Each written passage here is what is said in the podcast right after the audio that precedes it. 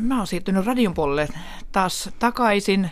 Olen mä koko ajan tehnyt vähän niin kuin sekä radio että televisio tämän 30-vuotisen Yle-urani kanssa, että molemmat välineet on tuttuja, mutta nyt juuri tällä hetkellä mä teen tätä Hillan ja Minnan akuuttia terveysaiheista radio-ohjelmaa, joka nimenomaan se tulokulma on se, että innostu itsesi hoitamisesta. Eli me yritetään aina vähän löytää niin semmoiset jutut, että mitä mä voisin itsekin tässä tehdä. Sen lisäksi, että me tietenkin sen aiheen ympärillä niitä terveysasioita käsitellään. Kuka on Minna? Minna Korhonen. Hän on tämän kanavan kuuntelijoille myös tuttu, koska on toimittanut monia asiaohjelmia. Kyllä. Aikojen saatossa. Kokeneita toimittajia nyt ollaan kuitenkin ilmeisesti. Oletteko nyt ensi kertaa yhdessä Minnan kanssa ihan tämmöisen ohjelman Kyllä. kanssa. Milloin olette aloittaneet tämän? No me tehtiin tässä jo, nythän mennään kevättä, pitää muistuttaa, että mikä vuoden aika ja paljonko kello on näin, niin tota, viime syksynä aloitettiin ja nyt jatketaan tämä kevät ja sitten taas kesätauon jälkeen syksyllä, eli, eli kyllä tämä nyt on tämmöistä ihan jatkuvaa tekemistä, että viikoittain tulee ohjelma, välillä tulee vähän kyllä uusintoja tuolta syksypuolelta, että koska se on yllättävän nopea, kun pitää haastateltavat löytää ja käydä haastattelemassa sun muuta, niin viikossa on aika vähän sitten lopulta niitä tunteja niin kuin saada tuommoinen 50 minuutin ohjelma kasaan ja vielä tsekata kaikkia faktoja sun muuta, että kyllä siinä ihan töitä saa tehdä, mutta se on tosi kiinnostavaa ja kun mä oon tuolta Jyväskylän yliopistosta liikuntatieteestä valmistunut. Mä jotenkin koen, että liikunta- ja terveystiete on mulla se opintopohjakin ollut sieltä aikojen alusta, niin nyt on vähän niin kuin tullut sille omalle tontille takaisin. Minkälaisia ne aiheet ovat? Meillä on nimittäin Yle Radio yhdessä Tiedeykkösessä paljonkin terveysohjelmia, mutta niissä on ehkä semmoinen lääketieteellinen tulokulma. Tässä on kyse tämmöisestä tee itse niin, siis se on ihan totta, että tota, on, on itsekin niitä seurannut niitä Yle Ykkösen äh, tota, tieteen, että mehän ollaan samaa työryhmää ja silloin aiheet on yhteisiä, kukaan ei voi niin oppia, että mä otan nyt ton kilpirauhassa, otassa joku muu, vaan että voidaan niin kuin lähestyä sitä samaa aihetta vähän eri tulokulmasta. Ja tässä on just se meillä se pointtina, että miten voit itsekin asioille tehdä jotain sen lisäksi, että totta kai täytyy mennä tutkimuksia lääkäri, jos on sellainen vaiva. Mutta se, että voiko ennaltaehkäistä, voiko elämäntavoillaan jotenkin vaikuttaa asioihin, että tämmöisiä asioita me enemmän painotetaan meidän Onko ohjelmassa. aina yksi aihe per ohjelma? No kyllä me se aika paljon teemotetaan sen mukaan, että tuossa oli just työhyvinvoinnista oli meillä ohjelma ja seuraavaa, mitä me nyt työstetään, on tällaista, että miten leikkausten jälkeen uskaltaa lähteä elämään ja liikkumaan, koska se on usein aika iso juttu, että meillä on siinä esimerkkitapauksena selkäleikkauksen jälkeinen elämä ja sitten toisaalta tämmöisen eh, aivoverenvuodon jälkeinen elämä.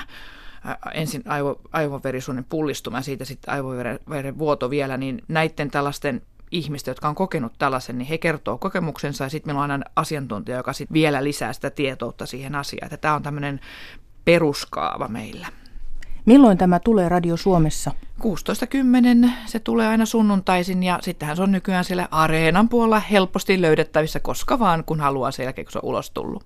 Eli ohjelman nimi oli Hillan ja Minnan akuutti ja sieltä se Kyllä. Areenasta löytyy. Joo. Sinä olet tehnyt monenlaista muutakin. Niinpä on tullut tehtyä. Kyllä sitä 30 vuoteen mahtuu kaikenlaista.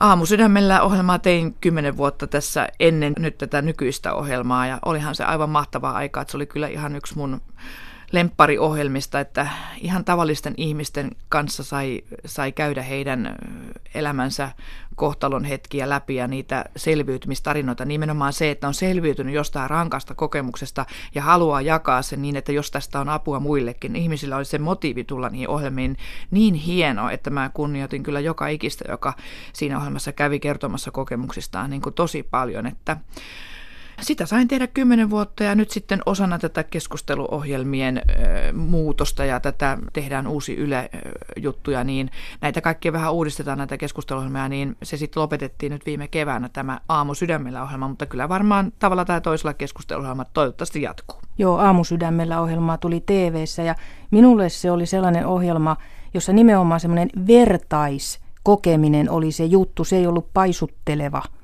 eikä se ollut semmoinen asiantuntijaohjelma, vaan se oli sitä, että joku kertoo elämästään tai jotkut, siinä oli niin. usein useita vieraita niin, samassa kaksi vierasta, joilla on, joita yhdistää se kokemus. Sekin oli niin kuin jännä, että heidän ei tarvinnut tuntea toisiaan, mutta he, heitä yhdisti se sama kokemus. Ja kun sen kokemuksensa sitten jakoi vielä niin kuin katsojien kanssa, niin vaikka joku katsoja esimerkiksi ei ollut juuri sitä kokenut, niin se avartaa myöskin sellaisten ihmisten maailmankuvaa, jotka kuulee aidon kokemuksen jostain sellaisesta, mikä voi olla aika traaginenkin. Sanotaan vaikka oman lapsen kuolema tai jotain ihan tosi rankkojakin, mutta kun se tulee jonkun ihmisen kertomana, niin se tulee hyvin lähelle sitten ja tulee sellainen inhimillisellä otteella, ei mitenkään sellaisena niin kuin, ö, miten mä sanoisin, ei ollut se julkisuus siinä niin kuin se tarkoitus, vaan se, että siinä jaetaan se kokemus. Ja vielä se kanssa, että miten siitä tämmöisestä kaikesta voi selviytyä. Toki siellä oli ihan positiivisiakin asioita. Eron jälkeen yhteen paluu esimerkiksi. Hilla Blumberg, miten sinä tällaisiin vaikeisiin aiheisiin tulit lähteneeksi, koska se vaatii toimittajaltakin jotain. Kyllä mä oon aina ollut sillä tavalla niin kuin elämän kaikista puolista kiinnostunut. Mä oon sitä mieltä, että elämä on aitoa, kun siinä, on, siinä voi olla surua, siinä voi olla iloa, siinä voi olla kaikkia kirjoja ja ei niitä pidä kaihtaa ja mennä niin kuin päin sitä, mikä milläkin hetkellä tulee vastaan. Että on se sitten surua, mennään sitä surua vastaan, itketään suru, sitten selviydytään, otetaan ilo vastaan ja tosiaan, että mä en ole koskaan oikeastaan niin kuin halunnut elää sitä elämää niin sillä tavalla, että mä vaan katson, että mä oon vaan kiinnostunut kaikesta myönteisestä tai kaikesta pahasta, vaan, vaan siitä, mitä kaikkea elämä pitää sisällä. Että se on jo ehkä mulla jotenkin sisäänrakennettu sellainen ote käsitellä näitä asioita. Ja sitten se, että jostain syystä varmaan mun äidin ja isän peruja on aina ollut kauhean sosiaalisia, niin mä oon tullut mielestäni aika hyvin toimeen ihmisten kanssa ja mulle ihmiset juttelee herkästi ja minä itse myös avaudun herkästi ihmisille välillä ehkä vähän liiankin sinisilmäisesti, mutta useimmiten mä oon sitä mieltä, että ihmisiin kannattaa suhtautua lähtökohtaisesti luottaen ja, ja, ja, ja tätä mä toivon myöskin, että jos mä toimittajani niin kun lähestyn jotain ihmistä, niin hän voi niin heti jo luottaa minuun, että mun täytyy ansaita se luottamus, jotta hän sitten uskaltaa kertoa asioita. Se on, se on hyvin sellaista tiivistä kontaktia. Tuo oli ihan pysäyttävää, koska sitä jää juuri miettimään, että nykyaikana keskustelu kulttuuri monissa ohjelmissa on enempi semmoisen hirvittävän vastakkainasettelun, suorastaan mm. huutamisen, haetaan draamaa kautta. Ja sinä istut siinä ja sanot Hilla Blumberg, että voitaisiin lähteä tämmöiseltä luottamuksen rakentamiselta. Eli se fokus, kohde on se toinen ihminen toisella puolella mikrofonia.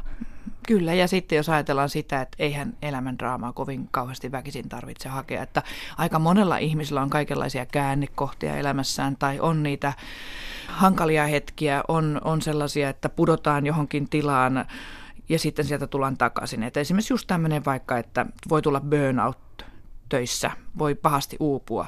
Mutta siitäkin mä oon aina ajatellut oman kokemuksen perusteella, että ei tarvitse jäädä loppuelämäkseen kehäraakiksi, vaan sieltä voi tulla uusin ajatuksin ja sitten toipuineena takaisin. Eli tavallaan aina se, että kyllä siellä on valoa tunnelin päässä ja toivoa elämään pitää luoda mun mielestä.